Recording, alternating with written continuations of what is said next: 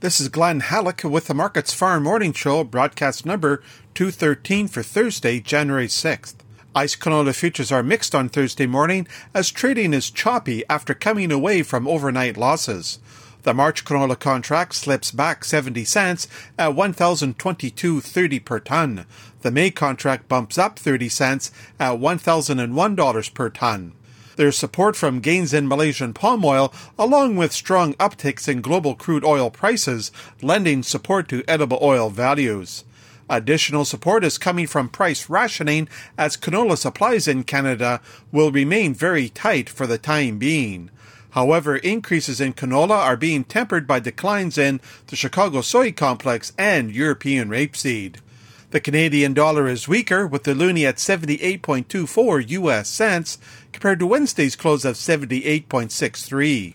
The United States Department of Agriculture reports export sales for the week ending December 30th were very light given the holidays. At 48,600 tons, wheat sales tumbled 76% from the previous week, hitting a marketing year low.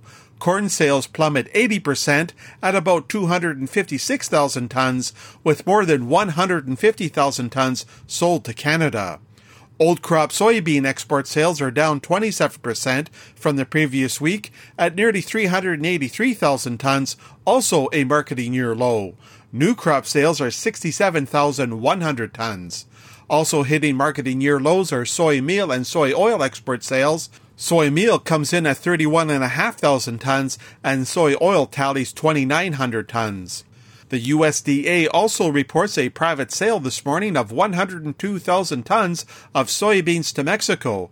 Delivery is to be during the current marketing year. Rounding off prices at the Chicago Board of Trade, soybean futures are weaker on Thursday morning. The March contract loses 11.5 cents at 13.83 per bushel. March soy oil is down more than four tenths of a cent at 58.99 U.S. cents per pound. March soy meal steps back $3.80 at 409.60 per short ton. Corn futures are also lower this morning. The March contract is down three and a half cents at 5.99 per bushel. Chicago oats are down as well as the March contract gives up 14 cents at 671. The U.S. wheat complex is weaker, with Chicago March falling 16 cents at 744 and a half.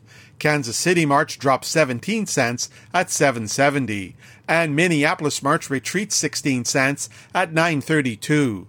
That's a look at the ICE futures and the Chicago markets for Thursday morning, January 6th. For Markets Farm in Winnipeg, I'm Glen Hallick.